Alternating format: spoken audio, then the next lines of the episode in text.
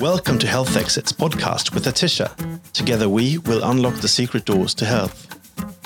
สวัสดีค่ะ ดิฉันอธิชา อยากจะขอเชิญชวนคุณไปเปิดประตูสู่สุขภาพกันค่ะ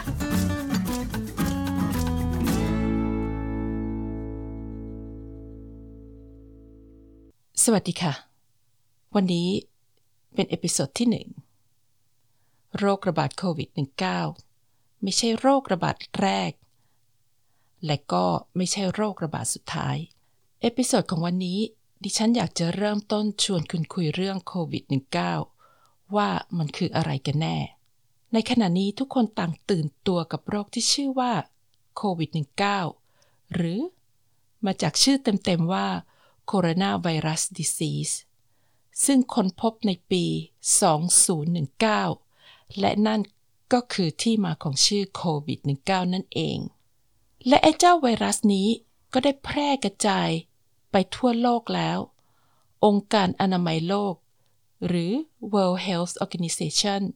ได้ประกาศออกมาแล้วว่าเจ้าไวรัสนี้เป็น an outbreak of a pandemic disease หรือโรคระบาดนั่นเอง เราจะมาทำความรู้จักกับเรื่องของเจ้าไวรัสตัวนี้กันค่ะ โควิด -19 ได้มีต้นกำเนิดมาจากโรค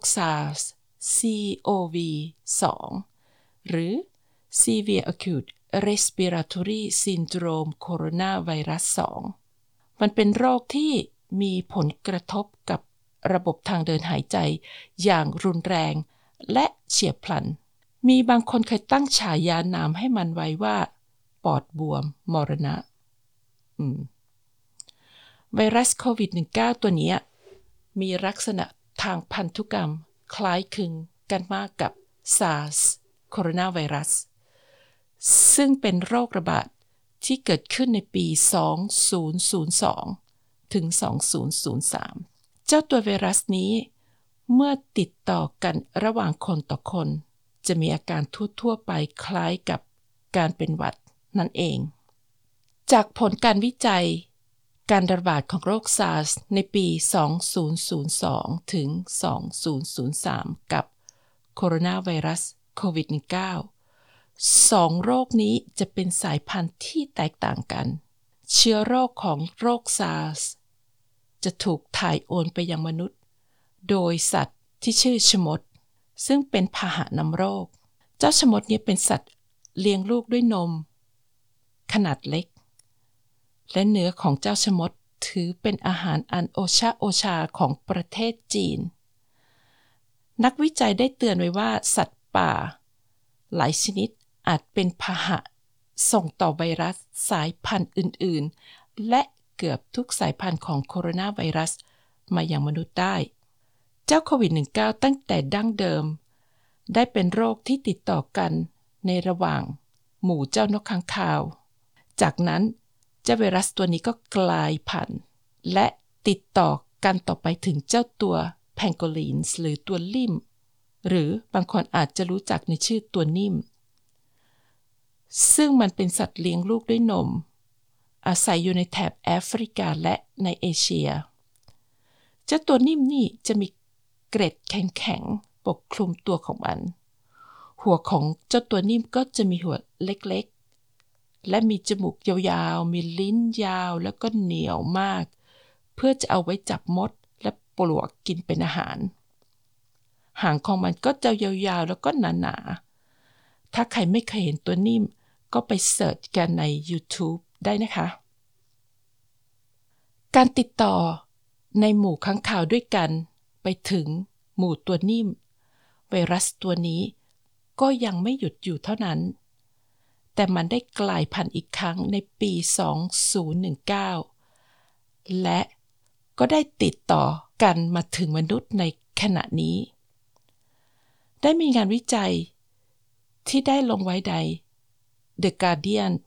เมื่อหนึ่งเดือนที่ผ่านมาว่า จากการวิเคราะห์ทางพันธุกรรม แสดงให้เห็นว่า ไวรัสที่แพร่ ระบาดในปัจจุบันในหมู่มนุษย์นั้น มันเหมือนกับไวรัสที่พบในค้างคาวถึง 96%แต่นักวิจัยคุณอาร์โนดฟอนทาเนตจากสถาบันพาสเตอร์ของฝรั่งเศส คิดว่าไวรัสตัวนี้ไม่ได้กระโดดจากค้างคาวไปสู่มนุษย์โดยตรง เขาคิดว่าต้องมีสัตว์อีกตัวหนึ่ง เป็นสื่อกลาง มีการทดสอบสัตว์ป่ามากกว่า 1,000 ตัวอย่าง นักวิทยาศาสตร์ที่มหาวิทยาลัยเกษตร แห่งประเทศจีนตอนใต้ ได้พบว่า เชื้อไวรัสที่พบในตัวแพงโกลีนส์เหมือนกับเชื้อไวรัสที่พบในผู้ป่วยถึง 99%ถึงจะมีผลงานวิจัย แต่ก็ยังไม่สามารถชี้ชัดเจนได้ว่า สัตว์ชนิดใด เป็นลิงก์ที่ขาดหายไป คุณฟอนทาเนตเชื่อว่าตัวกลาง ต้องเป็นสัตว์ที่เลี้ยงลูกด้วยนม แต่นักวิจัยก็ได้ตั้งสันนิษฐานว่า เจ้าตัวแพงโกลีนส์หรือเจ้าตัวนิ่มนี้ อาจจะเป็นตัวกลางในการแพร่กระจายโคโรนาไวรัสไปยังมนุษย์ และคุณฟอนทาเนตก็ได้พูดต่อไปว่าโคโรนาไวรัสเป็นเพียงตัวอย่างล่าสุดของผลร้ายที่อาจเกิดขึ้น จากการบริโภคสัตว์ป่าที่มีไวรัสอยู่ และสัตว์เหล่านี้ ก็เป็นพาหะนำโรคอย่างน่ากลัว เขาบอกว่าจีนจำเป็นต้องใช้มาตรการที่รุนแรง เพื่อหยุดและต่อต้านการขายสัตว์ป่าในตลาด อันนี้ก็เป็นข้อคิดที่ดีๆสำหรับคนที่นิยม กินอาหารแปลกๆ และสัตว์หายาก เราไม่รู้ว่าสัตว์พวกนี้มีอะไรแฝงอยู่ในตัวบ้าง ถ้าคุณยังจำได้ โรคระบาดเอโบลาในทวีปแอฟริกา นั่นก็มีสัตว์เข้ามาเกี่ยวข้องด้วย ก็คือเจ้าค้างคาวนี่เอง ณ วันนี้ ได้มีผู้ติดเชื้อโรคจากโควิด -19 แล้วกว่า 258,000 คน และมีผู้เสียชีวิตถึง 11,100 คน ในอดีต ยังมีโรคระบาดอีกหลาย ๆ โรคที่ได้ฆ่าชีวิตมนุษย์ไปเป็นจำนวนมากอย่างเช่น โรคระบาดอันโทนีน หรือเรียกว่า Plague of Galen ในปีคริสตศักราช 165 เชื่อกันว่า โรคระบาดนี้ อาจจะเป็นจากไข้ทรพิษหรือหัด ที่ระบาดในอาณาจักรโรมัน แต่ก็ยังไม่ทราบสาเหตุที่แท้จริง จนถึงปัจจุบันนี้ โรคนี้คาดว่าได้ถูกนำกลับไปกรุงโรมจากเมโสโปเตเมีย โดยกองทัพนักรบ โดยพวกเขาไม่รู้เลยว่า เขาได้แพร่กระจายโรคระบาด ซึ่งจบลงด้วยการฆ่าชีวิตกว่า 5 ล้านคน และก็ได้ทำลายกองทัพของโรมัน ลงอย่างราบคาบ โดยไม่ต้องมีการฆ่าฟันกันด้วยอาวุธ เรามาดูโรคระบาดต่อไปกันเลยค่ะ ซึ่งฆ่าชีวิตไปหลายล้านคน คือโรคระบาดของจัสติเนียน ในปีคศ 541 ถึง 542 หรือในปีพศ 1084 ถึง 1089 โรคระบาดนี้เป็นโรคระบาดแรก ๆ ที่ถูกบันทึกไว้ในหน้า ประวัติศาสตร์ของโลก สาเหตุของโรคระบาดนี้ก็คือการะโรคหรือหนูและหมัดหนูนั่นเอง เชื่อกันว่า โรคดังกล่าวได้ระบาดเข้าสู่จักรวรรดิไบแซนไทน์และเมืองท่าเมดิเตอร์เรเนียน คาดเดาว่า อาจมาด้วยสาเหตุจากการส่งเสบียงอาหาร ที่มาจากอียิปต์เข้ามาในเมดิเตอร์เรเนียน และผลที่ตามมาก็คือ มีหนูและหมัดที่มีเชื้อ Yersinia pestis หรือแบคทีเรียที่ทำให้การละโรค เกิดขึ้น ปนอยู่กับการขนส่งเสบียงเหล่านี้นั่นเอง โรคระบาดนี้คาดว่า ได้ฆ่าชีวิตของประชากรครึ่งหนึ่งของยุโรป หรือประมาณ 25 ล้านคน และทำลายล้างเมืองคอนสแตนติโนเปิล หรือมันฆ่าคนประมาณ 5,000 คนต่อวัน และมีผู้เสียชีวิตถึง 40%ของประชากรในเมือง อาการของผู้ป่วยที่ถูกบันทึกไว้ในประวัติศาสตร์ก็คือ มือ เท้าของผู้ป่วยจะเป็นสีดำและก็ล้มตายลงอย่างรวดเร็ว หลักฐานเขียนไว้ว่าซากศพที่ล้มตายมีจำนวนมหาศาล จนไม่มีที่ฝัง แล้วก็กลาดเกลื่อนไปทั่วพื้นเมือง โรคระบาดต่อไปก็คือ the Black Death หรือการระโรค บางคนเรียกมันว่า ไข้ดำหรือมฤตยูทมิน ในปีคศ 1346 ถึง 1353 หรือปีพศ 1889 ถึง 1896 โรคระบาดนี้มีผู้เสียชีวิตมากขึ้นไปอีก ไปดูกันค่ะว่า เท่าไหร่ ตั้งแต่ปี พศ 1889 ถึง 1896 การระบาดของการโรคนี้ทำให้ประชากรของทวีปยุโรป ทวีปแอฟริกา และก็ทวีปเอเชีย 3 ทวีป ได้มีผู้เสียชีวิต ประมาณ 75 ถึง 200 ล้านคน คาดกันว่า ต้นเหตุของโรคระบาด ในแต่ละทวีปนั้น มีต้นกำเนิดมาจากหมัดที่อาศัยอยู่บนตัวหนู และหนูเหล่านั้นก็อาศัยอยู่บนเรือของพ่อค้า และเรือของพ่อค้าพวกนี้ก็ได้เทียบท่าตามหัวเมืองสำคัญต่างๆ ซึ่งเป็นที่ที่อุดมสมบูรณ์ไปด้วยขยะ และก็เป็นอาหารอันโอชะของหนูและหมัดหนู และทำให้แบคทีเรียที่ร้ายกาจนี้ โตวันโตคืน และได้ทำลายล้างชีวิตคนทั่วทั้งสามทวีปในเวลาเดียวกัน ถึง 75 ถึง 200 ล้านคน โรคระบาดต่อไปค่ะ เป็นโรคระบาดของอหิวาตกโรคครั้งที่ 3 ในปี 2395 ถึง 2403อหิวาตกโรคมีการระบาดใหญ่ๆทั้งหมด 7 ครั้ง ครั้งนี้ถือว่าเป็นครั้งที่ร้ายแรงที่สุดในการระบาดของอหิวาตกโรค ในจำนวนทั้งหมด 7 ครั้ง การระบาดครั้งใหญ่คือครั้งที่ 3 ของอหิวาตกโรคในศตวรรษที่19 กินเวลาตั้งแต่ปี 2395 ถึง 2403 ใช้เวลานานถึง 8 ปี และก็เช่นเดียวกับการระบาดครั้งแรกและครั้งที่ 2 ของอหิวาตกโรค ครั้งที่ 3 เกิดขึ้นในประเทศอินเดีย และก็แพร่กระจายจากสามเหลี่ยมปากแม่น้ำคงคา ก่อนที่จะผ่านเข้าสู่เอเชีย ยุโรป อเมริกาเหนือและแอฟริกา และ โรคระบาดนี้ก็ได้ยุติชีวิตผู้คนกว่า 1 ล้านคน ได้มีแพทย์ชาวอังกฤษชื่อ จอห์น สโนว์ในขณะนั้นทำงานในเขตที่ยากจนของลอนดอน เพื่อทำการวิจัยงานของอหิวาตกโรค และในที่สุดเขาก็ได้ค้นพบว่า น้ำที่สกปรก เป็นสาเหตุของโรคระบาดนี้ แต่โชคไม่เข้าข้างเขานัก เพราะการค้นพบของเขาช้าไปนิดเดียว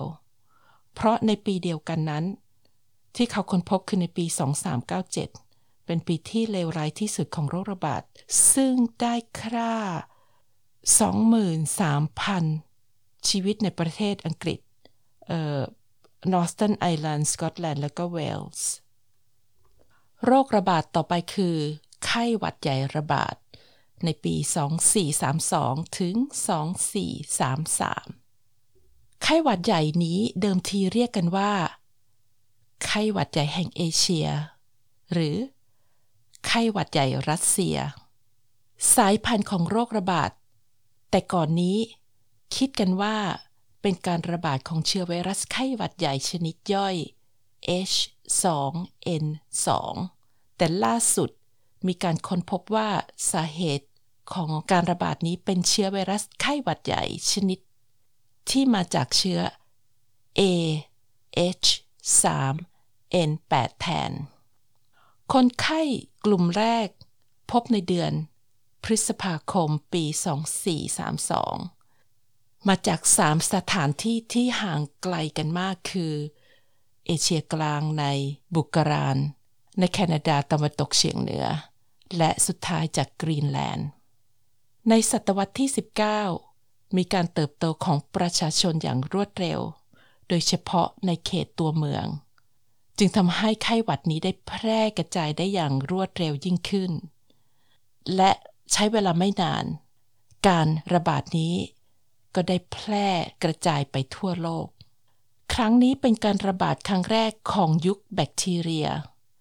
แต่เราก็ได้เรียนรู้อะไรมากมายจากมันในการระบาดครั้งนี้ ไข้หวัดใหญ่ตัวนี้ได้ฆ่าชีวิตของประชากรทั้งโลกไปมากกว่า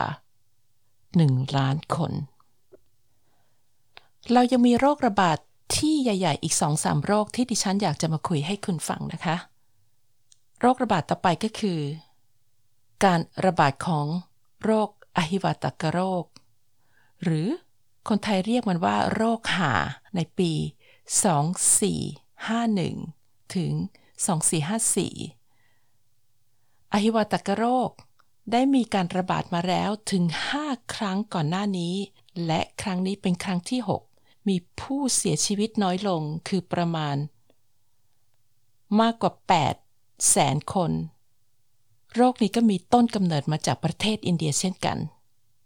ก่อนที่จะแพร่ระบาดไปยังตะวันออกกลาง แอฟริกาตอนเหนือ ยุโรปตะวันออกและรัสเซีย การระบาดของอหิวาตกโรค ครั้งที่ 6 นี้เป็นการระบาดครั้งสุดท้ายในประเทศอเมริกา พอเจ้าหน้าที่สาธารณสุขของสหรัฐอเมริกาได้เรียนรู้ จากประสบการณ์ที่ผ่านมาทั้ง 5 ครั้ง จึงได้พยายาม แยกผู้ติดเชื้อ ออกจากคนที่ไม่ติดเชื้ออย่างรวดเร็ว และในครั้งที่ 6 นี้ก็มีเพียงผู้ติดเชื้อ 11 ราย ในสหรัฐอเมริกา อีก 12 ปีผ่านไปในพศ 2466 ผู้ป่วยอหิวาตกโรค ถูกลดลงอย่างมาก แต่เป็นที่น่าสังเกตว่าในประเทศอินเดีย การติดเชื้อ ก็ยังคงสูงเหมือนเดิม การระบาดต่อไปก็คือไข้หวัดใหญ่ระบาดในปี 2461 ระหว่างปี 2461 ถึง 2463 มีการระบาดของโรคไข้หวัดใหญ่ไปทั่วโลกอีกครั้ง มีผู้ติดเชื้อมากกว่า 1 ใน 3 ของประชากรโลก และมีผู้เสียชีวิตลงถึง 20 ถึง 50 ล้านคน และมีผู้ติดเชื้อโรคนี้กว่า 500 ล้านคน ในปี 2461อั ตราการเสียชีวิตสูงถึง 10 ถึง 20%ถั่วเฉลี่ยก็แล้วก็ตกเป็น 1 ล้านคนต่อ1สัปดาห์ โรคระบาดนี้ไม่เพียงแต่ฆ่าชีวิตของผู้สูงอายุ หรือคนไข้ไม่ว่าจะเป็นหนุ่มเป็นสาวหรือมีอายุ มีสุขภาพที่อ่อนแอ เท่านั้น แม้แต่ประชากรที่มีสุขภาพร่างกายแข็งแรง และยังเป็นหนุ่มเป็นสาว เมื่อติดเชื้อโรคระบาดนี้เข้าไป ก็เสียชีวิตลงได้เช่นกัน แต่เป็นที่น่าสังเกตอยู่อย่างหนึ่งว่า เด็กที่มีภูมิคุ้มกันที่อ่อนแอกลับยังรอดปลอดภัยจากโรคนี้ ซึ่งอันนี้ก็คล้ายๆกับโควิด -19 อย่างไรอย่างนั้น ที่เด็กอายุ 0-9 ปี ไม่มีข่าวการเสียชีวิตเลย ในประเทศสวีเดน ทุกๆ ต้นเดือนฤดูหนาว จะมีแคมเปญรณรงค์ให้ประชาชน หรือกลุ่มที่เสี่ยงต่อโรคไข้หวัดใหญ่ไปฉีดวัคซีนป้องกัน โรคนี้กัน ซึ่งสมาชิกในบ้านของดิฉัน ก็อยู่ในกลุ่มเสี่ยง เพราะเรามีอาชีพเป็นหมอ และพยาบาล เฉพาะทาง เราจึงต้องฉีดวัคซีนนี้เช่นกันทุกๆปี เรามาดูกันต่อไปค่ะ ไข้หวัดใหญ่นี้ มันไม่จบแค่นั้น มันต่อกันไปอีก อันต่อไปคือ ไข้หวัดใหญ่เอเชียในปี 2499 ถึง 2501 ไข้หวัดใหญ่เอเชียเป็นโรคระบาดใหญ่ของโรค ไข้หวัดใหญ่สายพันธุ์ A H2 N2 ที่มีต้นกำเนิดในประเทศจีนอีกแล้วค่ะ ในปี พศ 2499 และมาจนถึง 2501 ในช่วงเวลา 2 ปี เจ้าไวรัสนี้ก็ได้แพร่กระจายจากมณฑลกุยโจของจีนไปยังสิงคโปร์ฮ่องกงและสหรัฐอเมริกา องค์การอนามัยโลก ระบุว่ามีผู้เสียชีวิตจากโรคระบาดนี้ถึง 2 ล้านคน ในจำนวนนี้ รวมผู้เสียชีวิตในสหรัฐอเมริกาถึง 69,800 คน เป็นที่น่าสังเกตว่า เมื่อมีการระบาดที่เริ่มต้นจากประเทศจีน การแพร่ขยายของโรคระบาดจะลามเร็วมาก นี่ก็อาจจะเป็นเพราะว่ามีประชากรชาวจีนอาศัยอยู่ทั่วโลกและทั่วทุกทวีป การระบาดครั้งต่อไป ก็คือ การระบาดของไข้หวัดใหญ่เช่นกัน เกิดเมื่อประมาณ 50-51 ปีที่แล้ว โรคระบาดไข้หวัดใหญ่ชนิดนี้ บางครั้งก็เรียกว่า ไข้หวัดใหญ่ฮ่องกง ซึ่งเกิดขึ้นจากเชื้อ H3N2 ซึ่งเป็นเชื้อไวรัสไข้หวัดใหญ่ที่กลายพันธุ์ออกเป็นสายพันธุ์ใหม่อีกแล้ว ซึ่งเป็นสายทางพันธุกรรมมาจากสายพันธุ์ H2N2 ผู้ป่วยคนแรกตรวจพบวันที่ 13 กรกฎาคม 2511 ที่ฮ่องกง ซึ่งเป็นที่มาของชื่อไข้หวัดฮ่องกงนั่นเอง เชื้อไวรัสนี้ ใช้เวลาเร็วมากในการระบาด ใช้เวลาเพียงแค่ 17 วันเท่านั้น ก็ได้แพร่ขยายออกไปที่ประเทศสิงคโปร์และเวียดนาม และภายใน 3 เดือน ก็แผ่ขยายกว้าง ออกไปถึงฟิลิปปินส์ อินเดีย ออสเตรเลีย ยุโรป และสหรัฐอเมริกาจำนวนผู้เสียชีวิตจากโรคนี้ก็มีมากกว่า 1 ล้านคน ในจำนวนนี้ เป็นประชากรที่อาศัยอยู่ในฮ่องกงณเวลานั้นถึง5แสนคนด้วยกัน อันนี้มาถึงโรคสุดท้ายแล้วนะคะ คือโรค HIV หรือโรคเอดส์ที่ระบาดสูงสุดในปี 2005 ถึง 2012 หรือประมาณ 8-15 ปีที่แล้ว มีจำนวนผู้เสียชีวิตจากโรคเอดส์ถึง 36 ล้านคน โรคเอดส์ค้นพบครั้งแรกในสาธารณรัฐประชาธิปไตยของโกทวีปแอฟริกา ในปี คศ 1976 หรือในปีพศ 2519 โรคเอดส์ได้ระบาดไปทั่วโลกและพลากชีวิตไปมากกว่า 36 ล้านคนตั้งแต่ปี 2524 ในปัจจุบันมีผู้ติดเชื้อโรคเอดส์ประมาณ 31 ถึง 35 ล้านคน ผู้ที่ติดเชื้อส่วนใหญ่อาศัยอยู่ใน ซับซาฮาราทวีปแอฟริกา ซึ่งมีประชากรติดเชื้อประมาณ 21 ล้านคน จากการพัฒนาทางการแพทย์และยารักษาทำให้ผู้ที่ติดเชื้อเหล่านี้ ยังคงมีชีวิตอยู่อย่างคนปกติธรรมดา และอัตราการเสียชีวิตของผู้ติดเชื้อเหล่านี้ ก็ได้ลดลงจาก 2.2 ล้านคน ลงมาที่ 1.6 ล้านคน ระหว่างปี 2548 ถึง 2555 ส่วนตัวดิฉัน ก็ได้มีโอกาสพบกับคนไข้เหล่านี้ไม่ว่าจะเป็นคนไข้ที่ผ่านเข้ามาเพื่อผ่าตัดหัวใจ หรืออาจจะเป็นคนที่ดิฉันเคยคุ้นเคยในสังคมที่ประเทศสวีเดน คนไข้ HIV จะได้รับยารักษาฟรี และยาพวกนี้ก็มีราคาที่สูงมาก สิ่งที่จะสรุปได้ใน episode นี้ก็คือ 1. โรคระบาดโควิด ไม่ใช่โรคระบาดแรก และก็ไม่ใช่โรคระบาดสุดท้าย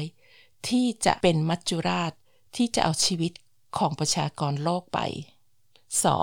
2. การที่ชอบทดลองและนิยมกินของแปลกและของหายากอย่างสัตว์ป่า อาจจะทำให้เป็นสาเหตุของการเสียชีวิตของคุณโดยไม่รู้ตัว และก็ไม่ใช่เฉพาะชีวิตของคุณเท่านั้น อาจจะเป็นชีวิตของประชากรโลกด้วย 3. แผนการป้องกันของรัฐบาลอาจจะต้องรัดกุมมากกว่านี้ เพื่อป้องกันการระบาดที่อาจจะเกิดขึ้นในอนาคต อันใกล้นี้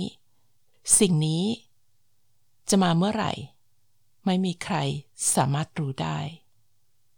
วันนี้ก็มีเพียงเท่านี้ค่ะ ดูแลสุขภาพกันนะคะ